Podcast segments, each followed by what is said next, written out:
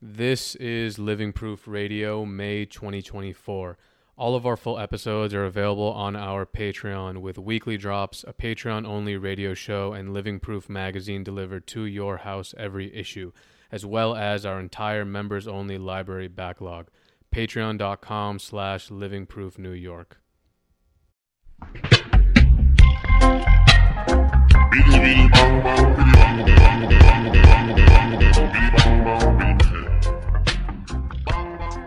Thank you for letting us in here, and thanks for coming on the show. We're super hyped. We're big fans and a lot of respect for people who do their thing, people who have companies like yours that are pretty unique in their approach and stand out from uh, the wide sea of companies that exist. So thank you again for letting us here. Thank you for having me, guys. For Thank sure. for coming through. So, Um, so I kind of wanted to start with uh, jujitsu's uh, roots, the old era to the modern day.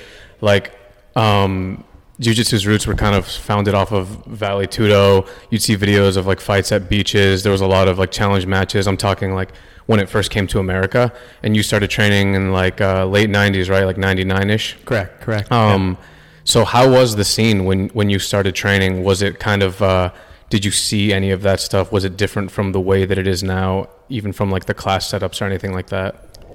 Uh, yeah, it was in terms of the U.S. It was uh, I got exposed to it probably like '98 ish, '97 ish on Guam, where I was where I was from, and then I moved to the U.S. around '99. So, and then '99 around that time, that era.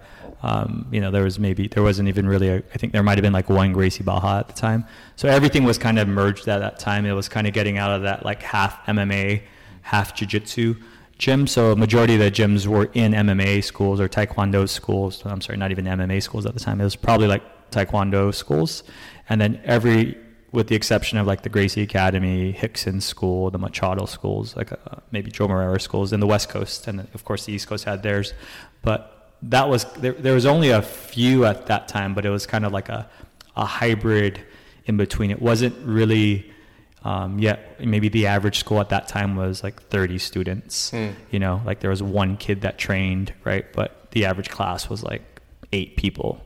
And, and of course, right, the Gracie Academy had probably like 300 or 50 at the time, but your average small school that was operating out of like a Taekwondo dojo or, you know, they just started their gym probably had like eight people in the class. You know, there there was maybe one teenager that was like 14. You know, So did you have any experience with Taekwondo, seeing as like they were, the classes were probably going on mixed and stuff like that, or? no, it was more. I think what what what was happening was I think probably from a business standpoint, um, people couldn't afford their own studios at the time yet, right? Because they're probably like getting ready to leave their old instructor to go start their own thing, right, or whatever. So they would just take on the space, but they didn't want to, you know, pay three grand a month for rent when they didn't have any students yet. So they would probably rent a space from a taekwondo or karate space, and you know, and then use it on its off hours, like four o'clock or eight o'clock, and they'll run their class until they had enough students, and then they would like eventually go off and do their own thing at their own space. So. So what was the Gracie Academy like, and why did you end up training there as opposed to uh, other places? I trained at a bunch of places at, at the time. I think uh, the Gracie Academy thing, that's kind of like the mecca, right? So in terms of like what you're looking to try and achieve, that was kind of like the Disneyland of jujitsu at that time. Um, so and probably still is to a certain extent to a lot of people. But I think at, once you ex- explored that, you kind of s- saw like how dialed the program was, how structured the program was and then um, then of course you know floating around to small like independent gyms at the time or little open mats because it was super expensive at the time um, and I was broke so um, I trained there like once a week for a few months and then after that I kind of just switched and trained at a I think it was like a smaller school than um, I think it was like in Costa Mesa at the time so Where did your uh, your interest in jujitsu stem from? Uh, why did you choose that martial art as opposed to others? Especially at that time, it wasn't you know the most mainstream or the most popular. In all honesty, I think the I think it was really just, of course, right. You see the um, you watch the UFC. You know, I, I I grew up being a huge boxing fan. You know, did karate or kung fu, whatever your parents put you back in like the '80s, right? Um, and then, but then um, I think what happened was then you start seeing like a bu- like on Guam, it's similar to Hawaii. It's like uh, localism's heavy. you know everyone has to know how to fight, right? Um, so uh, and then a, a small group of people were kind of doing it there, and they were kind of getting exposed to it. You know, some wrestlers, some people that were kind of uh, it's close to Japan and Tokyo, so you got some of that synergy. Enson, you know, what was had some influence in um, bringing bringing people over. He was there a lot, so you had a lot of like Japanese influences in terms of like a couple locals like doing it, and it became like kind of interesting. And at the same time, right, you're watching UFC, and you're like, oh, this is super interesting. And then uh, once I came out here to uh, go to school, I was like, once I get here, I need to see what that stuff is, you know, and that was kind of like my my hook, you know. So. Do you remember what your first impression was? Like you, you go into the gym, uh, you go into the school, and you're seeing like maybe people like what would they do for the warm ups? Where people like shrimp across the mat, doing hip escapes, doing bridges? Like, was it that kind of thing? Because um, you mentioned Enson, and he talks about how like one of the first times he went in, he was looking to do like Gracie Jiu Jitsu, and uh, they're doing like he just does like bridges across the mat, and then he goes up to the instructor. I forget who it was that he says, but he's like uh, am I gonna learn what I've seen like in these challenge matches and shit? Like no disrespect, you know, but like what was what the hell did I just do? And then he was like, okay, yeah, roll with this kid. And the kid tapped him like mad times his first time rolling. So what did you think when you were first exposed to it? And it's kind of like an odd thing where like you might walk in, they might be doing some crazy lapel guard where you're not gonna understand the maybe the application and why they're learning this. So was there any of that? Yeah, I think I think I think jiu-jitsu then compared to jiu-jitsu now, it's it's a lot of it's still the same. believe it or not, you would think it's like really different, but a lot, you know, of course, some gyms or some places are are probably like more structured than you know other spots, but like real independent spots are still kind of doing it really similar to how it was back then. It maybe just maybe there's like a little bit more like allowance for not being super duper hardcore with a new person you know? Um, that's probably the biggest difference like since it came from like such a hardcore culture you know 30 years ago 40 years ago in brazil right? And and then now fast forward you know just within like you know in the early 2000s like it was very similar right? Like very light warm up right? If any warm up right? Like jogging around for like five minutes like not you know and then doing like a, a, little exercising, but then other than that, you learn a technique, you drill it three times each side, and then you spar for like 30 minutes mm-hmm. or however long, right? And you might be the one white belt with like the other 10 people that are super advanced, and you're just kind of like sinking or swimming, you know? And then I think that was a big reason why also probably a long time ago, and even still to till this day, I think probably um, some gyms that still kind of operate with that model have a hard time retaining um, more people just because you know, I think uh, as much as I love jujitsu, I'm also like ultra I'm ultra critical on it, you know, and, and I'm probably like super duper hardcore personally, you know, but in terms of um, trying to expose it to more people, um, you know, not many people can like kind of hang with like drowning every single day or getting smashed every single day, and I think that's like you know, for me, I love that stuff, but mm-hmm, yeah. but but it's also like um, that's why I say a lot of that's how it was probably in the beginning, probably times 10 like no mercy for beginners type yeah shit. like they didn't like really like they, they weren't even trying to like mess around right like it was just like either you belong there or you didn't you know and like like business was important to keep the student was important but i think like hey they're either with us or they're not and if they're with us they're our students they, de- they deserve to be here um, and i think and that that was kind of like the mindset. That's what I think made it rad, and that's what made it cool. But it also stunt, stunted, I think, the growth, in my opinion. You know, yeah. and now it's a, a, little bit more like, you know, balanced in that sense, right? Some schools are better than others in like guiding it, and then like after like a year, they're like, hey, you know, you know how to do this shit, like now now you can do it, right? So that's that's what I love about jujitsu. It's like it's like um, there's always those weird things where like even if a guy's been doing it for like 10 years they're like what that guy just went crazy with me, so I had to turn it on. I'm like, no, dude, dude, he's just like trying to survive. Like he doesn't even know where to go. Mm. So, so, yeah. yeah so. I mean, it is it is pretty crazy. Like uh, when when you look at the history and stuff, and it's it's fascinating and almost sounds like legend because that is what it is. Um, you hear about like the challenge matches where they're essentially running up in people's schools, like uh, and being like, "I'm gonna fight your head guy, like whoever's here." uh, any weight class, no gloves, no rules, no nothing. And the only rule is like, can I film this? so I can essentially make an example out of you to show like as a form of commercial.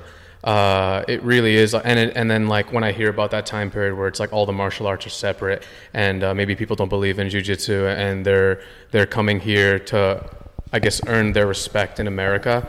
Uh, it's pretty crazy. So I find it really interesting, like people who have trained even closer to that era, because obviously it's not like that anymore. There's a lot of like uh, in in quotes like mercy for beginners. Like people try to me, me, personally, my experience has been like super welcoming. Like I come from uh, the first majority of my life is like skateboarding and graffiti, where there is no like real mercy for beginners. It's like a real like this is us and then you're not a part of this it doesn't really matter and like if i'm better than you i'm not going to be essentially friends with you and i'm definitely not putting you on to any of my like knowledge and shit. Whereas in jiu-jitsu i felt it was the opposite. I felt like these black belts are going to be super nice to me if they see that uh, that maybe like someone's dedicated and really about it and really trying to learn and really trying to get better they're going to accept them.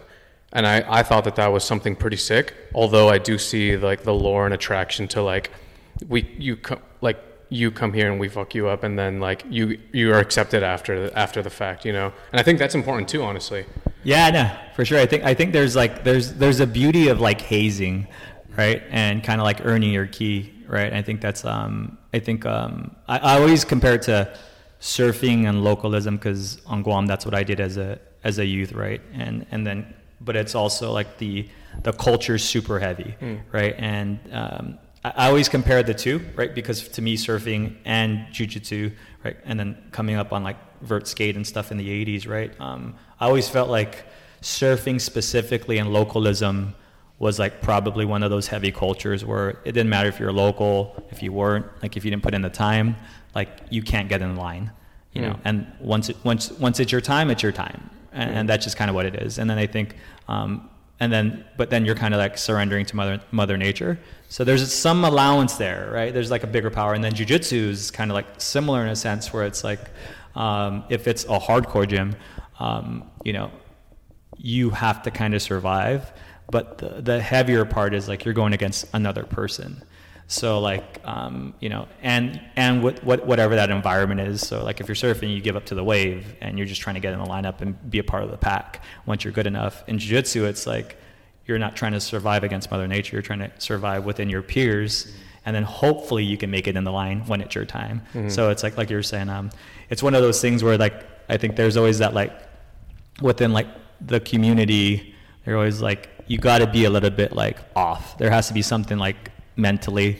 Whenever you're going to like one of these hardcore gyms, you know, like it's sink or swim, and like you're still around in like three years or five years, you know. So yeah, I'm I'm in I'm into it, but then I'm also into the other side of like, hey, like this shit's got to transform over time. You know, there can be both, you know. Um, but if we want other people to kind of like um, explore this, there should be you know different products or different gyms or different mm-hmm. services mm-hmm. for different types of people. Yeah. No, I definitely agree because that's the beauty of it. I think is the variety and uh, like the options you have nowadays. Because every a lot of gyms have different um, reputations, and you can go to a gym just for competition. You can go to a gym just for essentially being a hobbyist, or you know, you can make your choice and you can try out different gyms, which is pretty sick. You know what I mean? And uh, it's like you were saying, the beauty of it is also like I don't know. I think not to be too negative, but in today's society, maybe like people get you know trophies just for participating, and uh, it's sick that that still exists. That root foundation of kind of just gritty and uh, rough, if you want it to be there. You know what I mean? So that's that's cool. yeah, and I think maybe um, I think like I think it's with with jujitsu, it's probably similar to any any like culture that's like somewhat hardcore. It's like once you get it, you get it, and you're in. Mm-hmm. You know, and then of course there's like layers to that, um, and then and then the people that kind of like really really get it or they get deeper into it then like you're on that another subgroup within the group you know but i think overall i think the community as it as it is you know for, for whatever reason like i always tease everybody that's like super into jiu-jitsu because i'm into it right? I'm like it's like a cult you know like in a sense where it's like once you're into it you can't stop talking about it. Like you're preaching to everybody. Like you just can't shut up. Mm-hmm. but then um and i think that's it, I, I think that's just a form of how powerful it is in terms of like helping people like adapt like adapt and change their life and adjust their lifestyles or or mm-hmm. kind of just like de-stress whatever whatever whatever form it helps yeah people in you know so yeah you were saying you were you're like uh you enjoy that hardcore aspect as well and like you're like critical towards it as well Um, what do you think are some of the problems in in modern day uh, jiu-jitsu culture, and how has the culture like? What are some of the things from the past that we could, I guess, re-implement or learn from, or even just adapt to our current modern day?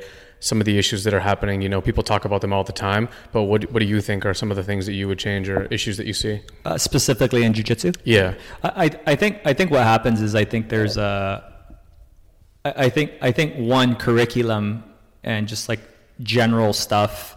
You know, I think I think culturally the hard, I think you can breed the hardcoreness of whatever it is that you're trying to achieve with a tiered down program in terms of like, hey, being a little bit more friendly, like, and if you want it to be completely hardcore, right? I think that because I think we're kind of like in that opposite sense. Right, right now, everyone's just trying to make sure they're like welcoming welcoming to students, making sure people don't quit like their first week, you know. Um, so they might like overextend that, you know. So I think right now we're in that interesting part within like jujitsu not being the next taekwondo in 30 years, you know, um, and trying to figure out what that balance is, you know. And I think, and if you were to reverse that, like, you know, um, if you were to reverse that like 20 years ago, it was like reverse of that. Like it would like it would never be taekwondo because there's just no way there was you know any structure any terms of like people trying to scale their business.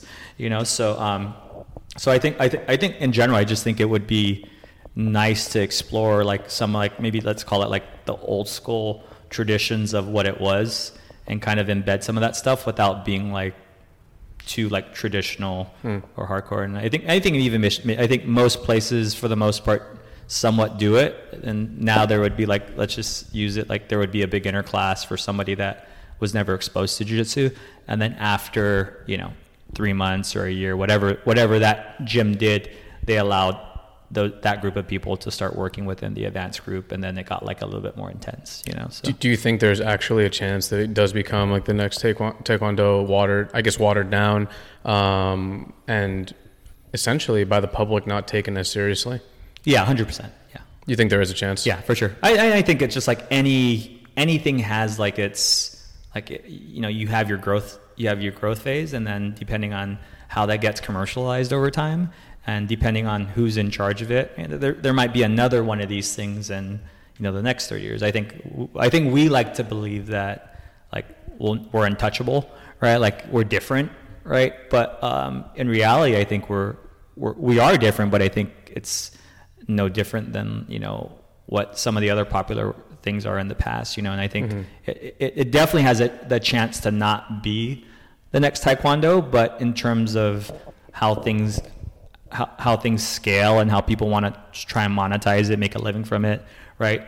I think i think naturally they're just going to copy the models of all these you know martial arts businesses that were successful in the past. And then you know at that point people are just going to be comparing how many students they have hmm. right? Person driving the nicer car blah blah blah. So i think that i think we're always in that like we're always in kind of like that balance of how can you preserve what's like original and authentic to it and then what do you lose in that phase. I think well, I think the nice part about jujitsu that kind of somewhat protects it is like maybe that like the rolling aspect of it, mm-hmm. you know. And I think just as long as like I think that's why probably people don't like the like the drilling or like the non like rolling part of it is it that that rolling aspect I think that sparring aspect keeps it somewhat in check you know but then the more that that you remove that element of it i think you get closer to you know let's call it like the the scaled version of what or maybe it's even a different thing in my opinion. It may, may it may not be jiu-jitsu that becomes taekwondo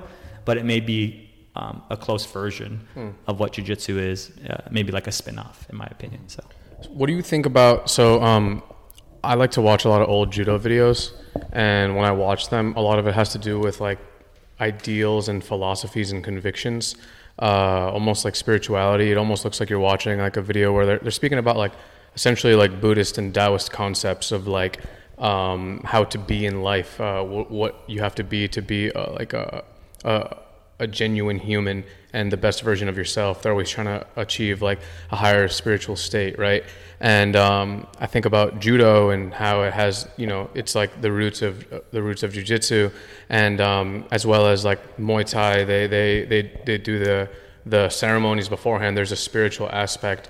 or um, me me and Jordan walked into a Shotokan karate gym just to see just to see literally, and um, at the end, we walked in right at the end of class, and at the end of class, they were like, everybody line up, everybody lined up. They were straight up silent for like a solid whole 15 seconds, which felt like way longer.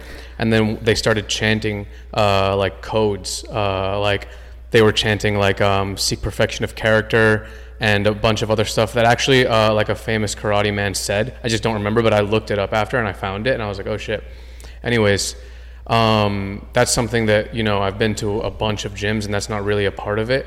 Uh, even though jujitsu has its roots in, in, judo and things that did have a part of it, uh, even Japanese culture is filled with spirituality and thoughts on uh, transcending life and death and a bunch of a bunch of stuff like that. So, what do you think about that? That, that that's not really a part of it, and was it ever a part of it when it came from either Japan Japan to Brazil or Brazil to the states? Um, at least from my exposure to it and just kind of like being like a nut, kind of just like looking at some of the old cultural things and you know of course where it stemmed from and where it's go where it may go where it, where it's at. I think for jiu-jitsu is one of those weird weird things right? Like it's like it's it's weird in the sense it's weird in, in, in terms of like martial arts right? Because martial arts is this ultra conservative traditional thing in general right? Mm. and then here comes Brazilian Jiu Jitsu, which is like super loose, right? Very close to culturally how th- a lot of things are in Brazil, specifically in Rio, right? And a little bit of Sao Paulo. So I think, like, I think just bec- I think Jiu Jitsu is one of those things that because it became Brazilian Jiu Jitsu and like the lifestyle of what that is is somewhat loose, right? Not super structured all the time. And not to say that, you know, the Gracie Academy has been structured in in uh, in Rio f- forever, right? They've always had like structure, but like everybody or a majority of people besides that group at that time, you know, like everyone that was kind of go going and doing their own thing, like it was just like, oh, well, there's like no real rules. We could just do it however you want it, you know. So I think that looseness allowed it to kind of like change hmm. and become like like more laid back, right? Like you were saying, you go into like a judo school, a tradition or traditional like Kodokan like karate school or like it's like there's a lot of tradition like and you also can't break too much from tradition mm. or else it's just not allowed you know in brazilian jiu-jitsu you could use like crazy things right you could use like you know and, and maybe crazy things now but and, and if we were to reverse it real fast just to like and and that's maybe how it, how it's a little different is i think um, the uniforms is just like the only form of clothing that you can use within gyms, right? So in martial arts schools, you have like one or two colors of product, and that's what that's exactly how jujitsu was 20 years ago. Like it wasn't any different. You had a white gi and you had maybe a blue gi. Like a blue gi was like that was like new, and that was like very rare mm. 20 years ago. Really? You know. Um, and no black. No black yet.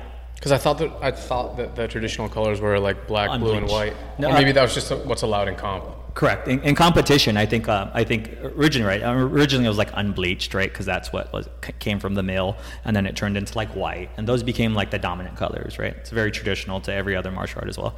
And then you know the color of black got I mean blue got introduced, and like culturally, like no one even dared to wear that color in the gym in like 2000. like don't even try right? Like you would have to like train for like 15 years mm. or be like a purple belt at the time, which was like the equivalent of like a five stripe black belt or something, right? Like to, in today's day. In right? terms of what like skill, really? In terms of in terms of like skill and accessibility, mm. right? So and this is California, right? And this is I'm talking about California specifically. I, I can only imagine what it would have been like in Kentucky or you know like a blue belt there was probably like Helio Gracie or something mm. like someone that like Rickson or something, right? Because it's just like in, it wasn't that big yet, you know. So, but just to kind of take it back to tradition, like that was like jujitsu wasn't very far off from what other martial arts were in terms of like culturally, what's what you can wear, what you can say, what you can.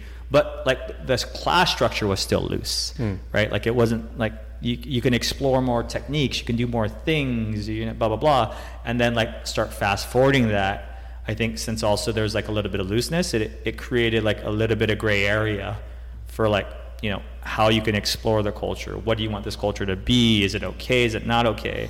And then like you know then then like then gear started to change a little bit with time. And you're like oh like they don't have that in any other martial arts, right? And then like you know, so I think that I think specifically good and bad, right? Like the beauty and but but then again, Brazilian Jiu Jitsu is like how much different is it really than you know judo, newaza, a little bit of old wrestling, right? Like it's very similar. Yeah, you see a lot of those old techniques, a lot of techniques now in old judo videos. Yeah, it's it- mind-boggling. It's it's it's you know and, and you know just like judo when judo they started to remove newaza which is basically jujitsu mm-hmm. right like Brazilian jiu-jitsu whatever you want to call it right of course this is like the new version the guards like way more explored now right? Especially within Brazilian jiu-jitsu. But like newaza and judo is like very similar.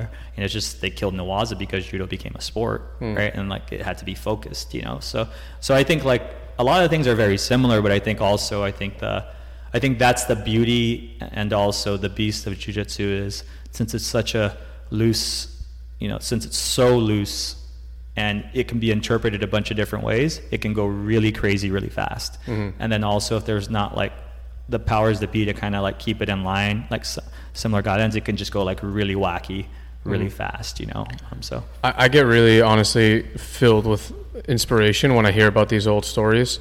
Um, I was listening to some podcast and they were talking about how I believe it was for Firas Zahabi talking about how in his era of coming up in BJJ there was I think he said he might have straight up said one at most there was two purple belts in the entire northeast coast of America, or it might have been the entire east coast of America. And he would drive uh, hours with a GSP just to learn, like straight up one class under this purple belt, drive back to Canada, and then practice on the grass with people who didn't train, trying to you know replicate. And then they would learn from from books and stuff. And you talk about how it's uh, you know filled with tradition and as martial arts culture is, uh, you being at the forefront of Shoyoroll and you know dictating what occurs, and we, we can get into this later, but also like you can also shape a culture and shape perceptions, like how you said in some in this one interview, like when you're designing gis and you're making this stuff and some of it's like not the norm you know what i mean? Like some of it is uh, if you were to have done it like you said like you wouldn't you dare to wear a, a blue gi um, how do you feel do you try to like be careful with what you do or is it time to uh, are we in a new age where it's time to expand and evolutionize like just the same way it's happened with technique where like there are fuck there are like 16 year old blue belts who are like insane uh, because the technique has evolved, because there's more openness to certain techniques. Um, same thing with maybe the just the culture as a whole. What do you think about that? No, I, I think about it a lot, to be honest. Um, I, I, like that for me, that's probably like the only motivating factor anymore, right? Like making product is like whatever. Like, of course, you have to make good product, right? Um, and of course, exploring product is like probably the other really important part, right? And I think for me, like I always reference back to cultures and sports and industries that I'm familiar with, right? Because I'm not exposed to much. I don't do many things, and to me, like the biggest influences are, you know, early days in skate and you know being exposed to like surf and island culture and like reggae culture and like just like little hardcore cultures that like I'm personally into growing up. And I think for me, I think the biggest thing, if we were to learn anything from some of these industries, some of these things, and let's just use skate as an example, because I think it's probably by far probably one of the most like dialed, coolest cultures in terms of like lifestyles or sports or anything, anything like that, you know. And I think um, to be able to somewhat um, do things that uh, and the cool thing about skater, the cool thing about any culture is I, I just think they just do what they do. Like they're not trying to be anything, right? That's what makes them like amazing. But like, if you could have some just like forward vision, fifty or hundred or two hundred years, and say, hey, what we do is cool. It's cool already. Like it, you don't have to do anything else. Just do it. But then if you could just have some insight and just be like, well, what if we explored here? What if we explore there? What if we explore there? Like most of the things probably are gonna like be you know you're probably gonna miss the mark and yeah, or you might be like too far ahead, too far behind, whatever, right? And like your your consumers, your culture may not even get it.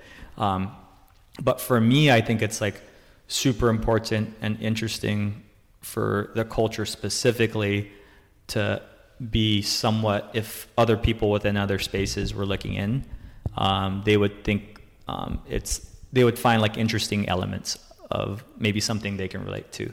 And I think for me that's ultra important um, because and also also important for the culture because maybe other spaces are not doing it that are maybe bigger than the bigger than the space that we're in or or, or, or smaller right? And i think for me it's um, I, I, I don't know. So whenever we're, we're trying to do something to push you know the needle every now and then um, and we know probably it's it's a little much for maybe our consumers or the culture that we live in it like I always reference in my head and just like, well, what what would like what would skate do? What would it like? Mm. What, what did skate do 30 years ago? And was that impactful?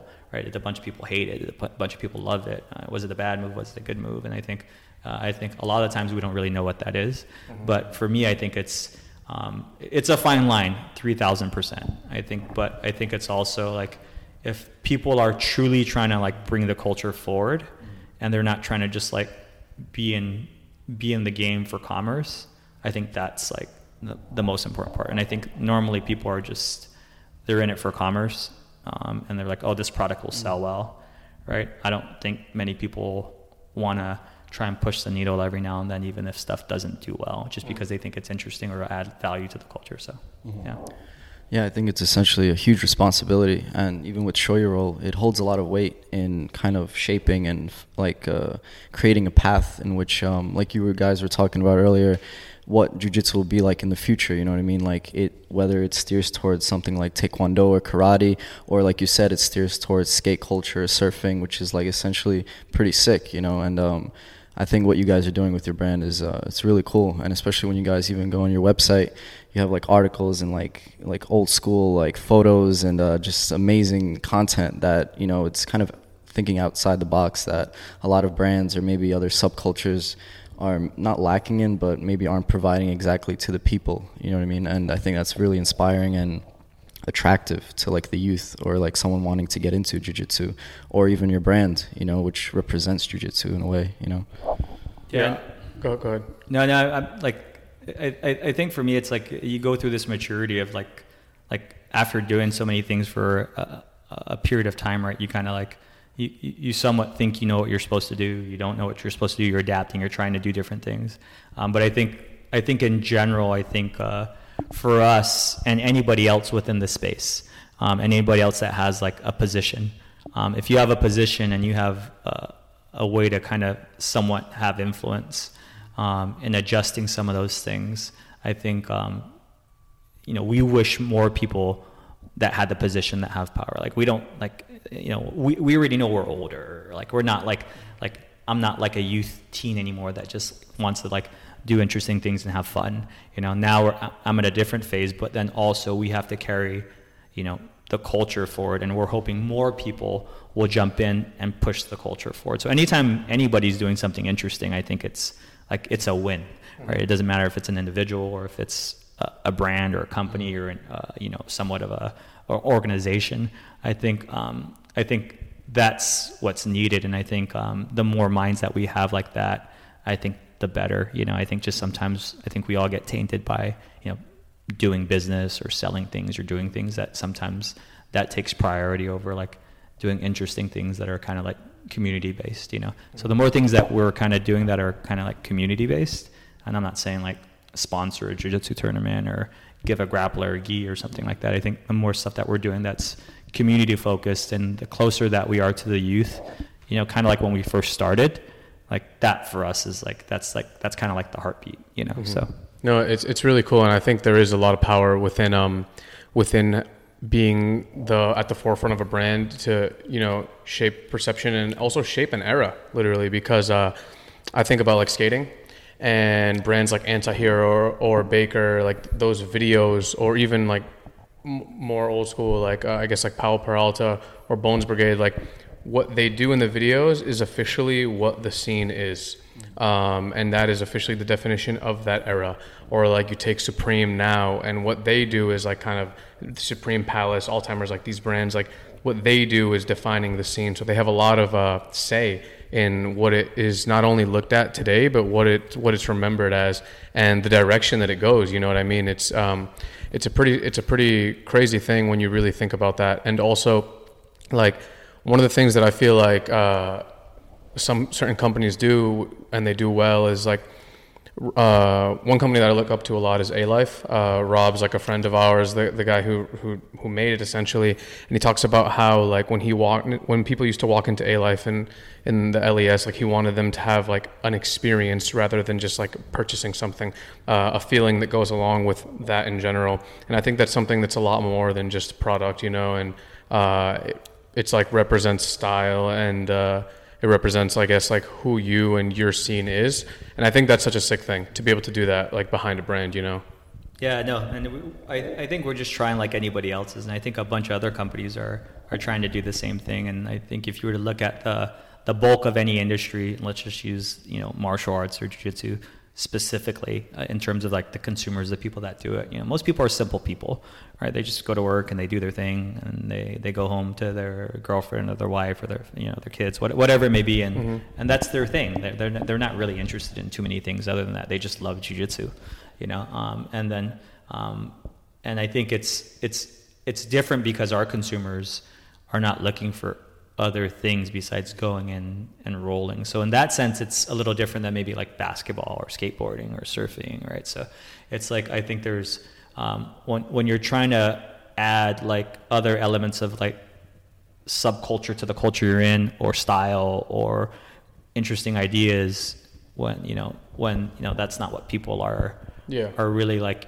in it for right um, i think you know that becomes like somewhat of op- opportunity and i think just as long as you can continue to like try interesting things and do things within the space, I think you're able to like create this like interesting thing that like other people are are not really like used to, you know, and even other martial arts or other industries, just like what, like oh, that's kind of weird. You're doing that, like oh, okay, that's like mm-hmm. that that that's weird, but it's also, and then I think it's also like in a sense like kind of like staying in your lane and doing what you're supposed to do and doing what you do is like um, becomes like challenging as well. And I think the good companies will kind of like dial it in. They'll stay where, stay in their pocket. They'll do what they do good, and then they'll just kind of like carry and push the culture forward. You know, so yeah, it makes me think like um, not to generalize it, but it, it makes me think of huge corporations nowadays. They kind of you know run the show in society you know and everything is essentially the root of those things is quick accessible just straight to the point you know like kind of I don't want to say heartless, but like kind of just you know very accessible. So I think it's up to the small businesses essentially, you know, compared to these big corporations, to provide something that still has heart, that still has true, like I said, attraction to something deeper than just quick, quick, quick, because that's kind of what society is nowadays. And I think it's amazing, like I said, that um, you guys have the opportunity to provide that type of content that is much deeper than just a quick Amazon add to the cart. You know what I mean? yeah, yeah, yeah. So, um, what do you think about your uh, your you growing up in Guam, your upbringing there, and uh, just like your life and how it was there to then moving to the states and having all of this happen? Uh, for me, it's it's interesting because my parents are both from Guam, and I was but I was born in like in Riverside in like Inland Empire, right? So it's like I was born there, and I was kind of like hanging out in basically like the sticks, right, until I was like fourth grade or something. I moved to Guam when I was like ten or whatever, like whatever you're, however old you are when you're. Oh, like you moved grade. to Guam when I you were ten. I moved to Guam. Okay. Yeah, so I was basically a American California boy, right? Like um, just like anybody else in that era, like gangster rap, West Coast culture, right? Um, and uh, and being like a typical California kid, um, and then going to Guam, right? My both my parents are there, but I'm American, so you move there, and then it's basically island culture you know um, and um, so you're, you're kind of like you know you're kind of exploring what those things are right? So um, uh, I'm, I'm an outsider trying to figure out how to become you know somewhat of a local right? Because it's a new place for me even though my parents are both from there right? And then um, then you kind of figure that out and that kind of like adds layers to it. And then um, and then you kind of figure out like what island culture is like. And then coming back you know and then you're like oh like this is familiar right? This is like california West Coast culture in a sense, you know. Um, and then, um, but then you can compare, you know, and then then you're just kind of like adding whatever you're into. And at the time, right, I was just into right reggae culture, right, into surfing, skating, stuff that I came up on, and then I just like, you know, of course, some ball sports that you're into, and then um, and then you just get get into jujitsu. So um, for me, it's just I think more so I think I figured out like how to operate as an outsider, right? Um, like m- more so like a minority Mm. in in a majority type group mindset, and um, and I think that's why probably um, you gravitate to some of these communities or cultures or things because you're like, oh, like this is another thing like I'm a part of this thing, you know. Um, and I think that's what became like attractive, you know, with like with any of these subcultures that skating, surfing, you know, reggae culture, any of these other things. So yeah, so. What was life in Guam like when you? How long did you live there for, and what was your living situation like? And how do you think that uh, living there influenced your mind and just your ideals on what life exactly is and how you act today? Um, Guam is like, I think it's a big part of who I am, right? Because I, I was basically there as a youth, and I gradu- graduated high school, and I came right back out. So most of my life, I was there. Um, and so for me, it's just like you, Guam's a super hospitable place, but it's like one of those places as well. As like, if you don't respect the core values of what it is to be somewhat of a, a local Guamanian, then you know it doesn't matter who you are. Like you don't belong. Um, so kind of somewhat almost like of a hardcore mindset, right? Like if you can embody these values that are uh, that's that's that this place respects, um, then you're going to be good, right? And I think um, so. I think that was a big a big part of it, right? And I think just like um, watching, like you know, you, it's a small place. There's not too there's not too many forms of like um, economy besides like tourism, right, and military. So like you know, you're around, um, you know, you're around big groups of people all the time, drugs, right? Um, people like on, on on welfare, right? Of course, a bunch of people are, are, are doing well in life as well, but you kind of get you're kind of close to at least my family specifically. You're, you're exposed to it, right? So um, you're able to kind of be closer to like the soul of it, you know. And I think that. Um, and then over here, you're able to like kind of get shielded, assuming you're not in those circumstances, you know. So um, uh, and you can get away from it a little bit easier out here and uh, out here than over there because you're kind of like landlocked and you're on an island and over there like you over there your reputation's everything because you can't just like go away. So if you fuck somebody like you're gonna see them around. So i think that was probably the that was probably the best thing i liked about being in a small place um, and being like landlocked on an island is people couldn't just do bad shit. You know if you did bad shit um, there was a consequence and you're going to have to see that person you know for the next year or 10 years right? Um, you can't just like run away or most people couldn't. So i think that that check and balance was kind of cool so So after that, coming to the states um, and pursuing, I believe, it was an engineering degree. Uh, what did your family think of you essentially not following through with it and you know starting your own uh, brand essentially, which is a huge risk in like you know a traditional parents' mindsets. You know, because my family's from Russia, and you know if I told them, yo, I'm quitting my nine to five and just pursuing like a YouTube podcast, I'd be like, you're insane. Like, you're to live on the streets. You're to be homeless. This is not stable at all. So, uh, what was that experience like, kind of uh, transitioning from that environment to taking that decision on? in all honesty i think my parents were probably pretty i think they were just stoked i went to school you know i think with what my family what my cousins where i came from like going to college was like uh, that was kind of like kind of rare you know so just as long as i went to college i think it was a win for them you know um, and then kind of like um, of course going through trying to become an engineer and for me in all honesty i was just like ah like i told myself i was to be an engineer when i was like five so that's the reason why like I'm trying to become an engineer. And Then once I started doing engineering stuff, I'm like, this stuff sucks. Like, why am I like, this is not my personality. Is not what I want to do. And then you do, you know, you just kind of work jobs and, you know, you, you try and figure out where you can get a job. You can't get a job. And then, you know, just kind of doing like side hustles and things that kind of like, you know, I was promoting like reggae clubs, all kinds of stuff like as a kid, just to try and like, you know, do different things um, and work odd end jobs. And then, you know, luckily enough, um, luckily enough, you know, the brand started to like slowly hit, you know, and then and then it was like okay, well, and I think I, I got like a, I was like I was like climbing my career path as like the, the company I was, and I was like making really good money, and I was like, oh, I don't know, man, like that's, I got benefits, I, I just got a house, you know, I just got a kid, blah blah blah, and it was like, so it didn't. It, there was also there was also um there was also a little bit of like security in in terms because the brand was like a, a side hustle since like 99 2000 right? And then it just like started like slowly pick up in like 06 08 ish you know and then i was working and i was like okay well it's i, I can i got like three months of rent you know so like i'll be good right? Um, so as much as it as much as it was a risk it was also like well if i'm not responding back to emails like in three days like this thing's gonna fall apart so i gotta like quit soon you know? So it was one of those like balance moments where it's like hey jump in or like this thing's gonna start to fall apart um, and so so it worked out so i think my parents were you know at, at the same time they were like they were kind of like oh you're gonna do your own thing that's kind of weird you have a good job you know but they were cool they were with whatever so What was the initial idea? Um, I know you started it in a garage. Initially, you're just making T-shirts. So, what was the initial idea behind it that fueled everything?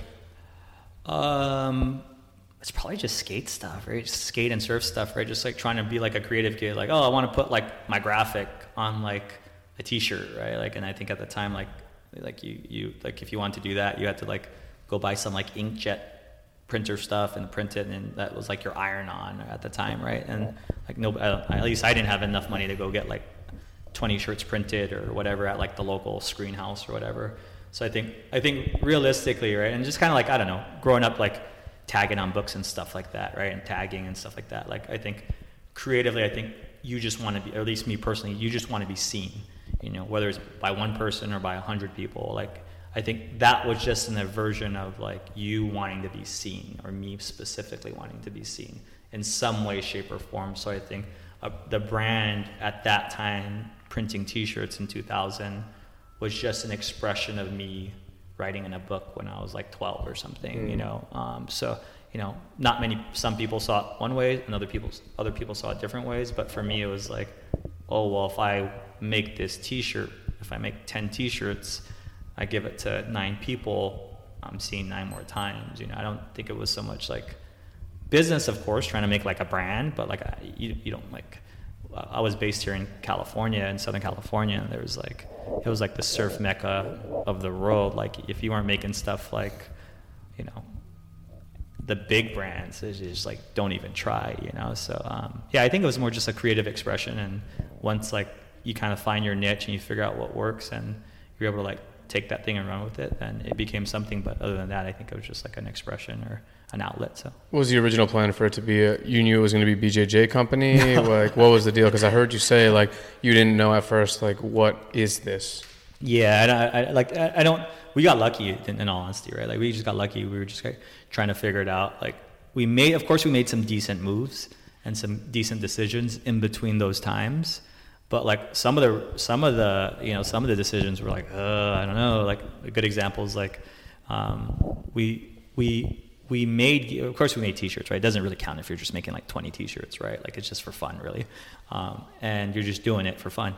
But what happened i think right around like 06ish to like 2010ish like mma was just like blowing up right? Like there was probably like at the, you know it was Tapout at the time affliction like there was like everybody wanted to be an mma company every jiu-jitsu company became an MMA company, right? So it's like what that was one of those interesting like crossroads for us, where it's like, uh, you know, we sponsor or we're helping like five MMA fighters, like that's where our, most of our visibility is. Like, should we become an MMA apparel jiu-jitsu brand? Kinda, we'll still be a jiu-jitsu brand because like 95% of the industry was going that way, you know. And then we're like, ah, you know, like it's just like be a jiu-jitsu company right? So it was like those that was one of those like hedged bets. You know we didn't know if it was going to work or not. It was just like ah well and you know maybe we, we can exist in this space a little better. Um, and then it, it was like and then so that was that portion of it. And then and, and the funny thing is even and you know when we made the when we started to evolve the gi there was a couple people making gis already at that time. Um, so it wasn't like we were the first first right? I think well i think we just bear i basically just tried to cherry pick what I thought was the best from every single company at the time making new forms and then we made our own uniform. I'm like, okay, put reggae stripes in the inside, put like a Rasta lion on the outside, put a big chest patch, and you know, like, and then I have all the best fabrics from all the key companies I liked at the time, right? That was it. It was like, it wasn't a big deal. It was just like, oh, I make like, I had a, we got lucky and we found like a supplier, and they, um, they they made like 50 gis for us or 30 gis. I forgot however many it was. But anyways, and I was like at that time before social media, it was just like forums and stuff. So it's like okay, I I knew how it was to be on forms and stuff. So I was like, yeah, I'll just put this on the form and see if anybody likes it, right? And then like you know, fortunately enough, like 10 people liked it or 20 people liked it. It helped me like pay for the cost of my gis, you know. And then I was like, oh, like cool, you know. And then like slowly but surely, like it was like you know, little by little, got more traction and you know, it started to pick up. And at that time, there wasn't anybody in the space doing it. You know, probably similar to what you know people do within, you know, within the shoe space back then. Mm-hmm. You know, um, and then now it's this whole other thing. But at the time when we were first, somewhat first in, it was it was a different time. You know, I think we just were able to give people a different option. You know, so uh, that's kind of, that's kind of like the run of it. So. What do you think? Because uh, I I was uh, hearing you speak, and you were saying how it was like a while of you doing Shoyoroll. um, up until you could finally quit your job and focus on it fully. What do you think did it? Uh, what do you think? What was the what was like the thing that you did, if any, uh, that caused it? Like, oh shit, I can make the jump now. I can actually quit my job now because personally me hearing this and like i know you said something around like the eight eight years of, of like working on it working on it working on it um, one would start to think, yo, it's eight years, bro. Like, it's not to work anymore. Uh, this is just some for fun shit officially forever. So, what did it that really was like helped you make the plunge? I, th- I think you, you, you start to see some traction, right? And I think like you know like for for me, I was at one of the, I was at a hard spot because I had a lot going on. Like I had a lot of like, you know, I, I had I had my family was just starting, right? And I just got like a house. I had a lot of shit that I had to pay for. Mm. You know, it'd be different if I didn't like if I had like a thousand dollar like studio and like, you know, and I was just kicking it and just like I didn't have much like living expense, you know. Um, so I think everyone's tolerance is a little different, but I think for me, I think once we started to kind of get like, you know, more traction on like in the forums and the internet, we're like, oh, okay, hey, we just sold 20 gis easily like we didn't have to like figure out how to go sell 20 gis at the time right and it was like okay and then the next one's like oh we moved like 40 gis like no problem you know? And then like you know we're like okay let's try and do another one a different style. And then it was like oh shit we just moved like a 100 gis like or like okay like and then you know and so it's like and it was also like pre like social media. So like you weren't sure how traction was really happening right? It was more just like buzz on like word of mouth or right or what's happening in the forums right?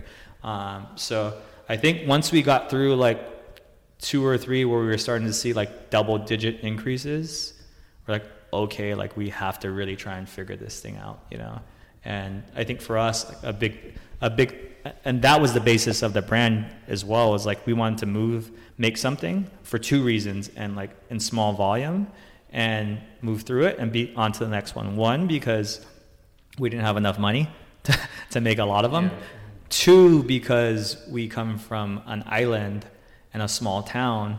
And being in an island and a small town, there's only so many places that you could go shop. So like when you go and you know you're going to the local fiesta or party or whatever, and it's like everyone's wearing the same Stussy shirt or whatever? You're like, oh fuck, you know. So like so for us, it was like, hey, which you know, you make something, you move on, right? This is like I didn't even know about any of this, like whatever drop culture, whatever this is, whatever it's now, right? But I didn't, we didn't, we didn't, I didn't know about that stuff, and I didn't learn about supply and demand in business school or any of that stuff, right? Uh, but what was, well, the, the the the most important part was what you had is what you had, and then it was onto something that was new again, and then also the people that had it would appreciate it within the space you know so like you would you know and then the people like that were on like if you're in the gym they're like oh like either that looks good or man i tried to get it. Right? And this is like early right? Um, and i think so i think that like created kind of like somewhat of a community.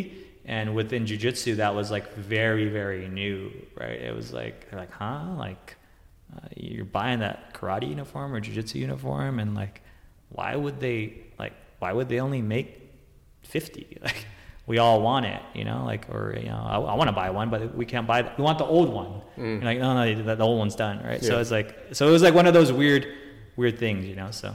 Does it ever uh, trip you out to see that there's like a resale whole resale market for it? Yeah for sure. I think it's somewhat like humbling and flattering right? And i think uh, for me i think also like I grew up collecting stuff as a kid, right? baseball cards like anybody else, right? Um, and of course any other thing. Right? So I, I, I like things and I like like rare things or unique things sometimes. So uh, in terms of like paying a price for something that's like ridiculous to another person, it's like I'm very familiar with it. Mhm. Um, and I think for us, like we also wanted, you know, you know, um, the uniforms to be somewhat like coveted to like the group of people that had them, right? Whereas like 90% of the people are like, I don't see what the big deal is, like, or I don't like, wow, what what's what is it? It's, it looks like a uniform. Like, so like for me, it's like it, it's it's really cool because I think it's like it adds a layer to the culture in terms of like because we don't have many things that we can in terms of like expressing ourselves Yeah, probably yeah. the same way that someone is with like shoes and ball sports you know like besides uniform and shoes like that's their way to express themselves or socks whatever so for me it was more so like an expression uniqueness and um and i think it's like you know if someone appreciates it more than the average person for me it was rad so So, in terms of the collaborations that you do, are they your own personal, um, you know, companies that you looked up to when you were younger, or like in the past, um, or do you have like kind of like a team that decides, and how does that work? And do you stick? Tr- do you try to just stick true to like, you know, keeping Shoyoroll like a legit, you know, like to the culture kind of uh, thing when you choose collaborations? No, in collaborations we've like we've been fortunate. We've worked with like a lot of good people that have helped bring different partnerships and things to the to like the brand. You know, we have Zook in Japan, and he's like legendary in bringing us a, a bunch of opportunities with brands like WTAPS and Neighborhood and and different things. Um, and you know, Ollie's worked with us a bunch, and he's legendary in the space that he operates, and he's always bringing us stuff that's like interesting and unique, and he has like a really really good taste on what's good and what's bad. And you know, there's multiple people that within within the brand and, and the space over time that kind of like um, brought like potential partners or collaborators on, and we just kind of like look at it and see if it um, makes sense, you know, and then we just explore it. And some of the stuff, so we try to stay core in terms of like being close to the brand without like veering off. We veer off every now and then. It's not like always like super dialed in terms of like um, our approach, but um, but for the most part, um, we just explore it. We see if someone's doing interesting doing interesting things in their space, and sometimes we do kind of wanky, wacky stuff every now and then. Um, but for the most part, like I'm super interested in people that are building amazing things and doing real cool things or uh, things in, within their space, you know. So it's kind of open in a sense too. So. Um, now with everything that's happened, and, and you know, you come from you coming from Guam, going to school, being into skating, reggae, all this stuff, and then you know, Cheryl becoming what it's become. Uh, now that essentially it might feel like, or at least from an outsider's perspective, it looks like you've already done a lot uh, with Shoyoroll. What uh, brings you happiness and peace, uh, just mentally uh, or even spiritually? Where do you go from here? What gives you the satisfaction when you're working? And that's a that's a really hard question, right? Because I think anybody that like wants to explore things, I think they're uh, I think they're kind of somewhat lost, right? And I, I, I wish I would say I wish it would be jujitsu, right? But I think since I, since I do it so much, I think that gives me one layer of it, right? In terms of like stress and stuff. Of course, like kids and family, that's like a basis of like um, it is kind of like keeping you grounded, right? Um, but in terms of like the, I think in terms of the brand specifically, and not trying to be spiritually, um, in terms of like exercise and, and family and all that stuff, I think really, I think the, I think it's really just the, the cultural part of like loving, like what jujitsu is in general, and being able to like lend a helping hand and pushing that further and further alongside right? And i think like it, it's i think having a personality that like where the standards are so high and peers that you look up to um, and, or, or people that are alongside you um, are, are kind of like almost somewhat of unattainable in the space to make sure you're doing things at that level or, or higher. So i think um, i think it's, it's i think it's challenging to somewhat be happy but i think uh, i think jiu-jitsu family and pushing the culture forward. I think those are probably things that kind of help balance everything in general, in my opinion. You know, so. Um, I want to say thank you for allowing us in here. It's been amazing, and thank you for sharing your ideas. Uh, all of us and a lot of people who we know really respect your brand, what you've done, and, and your work. So uh, thank you for everything you do, and thank you for letting us in here. No, thank you guys. Thank you for having me. You guys are the best. Thank, you. so much, man. Thank you guys. Peace.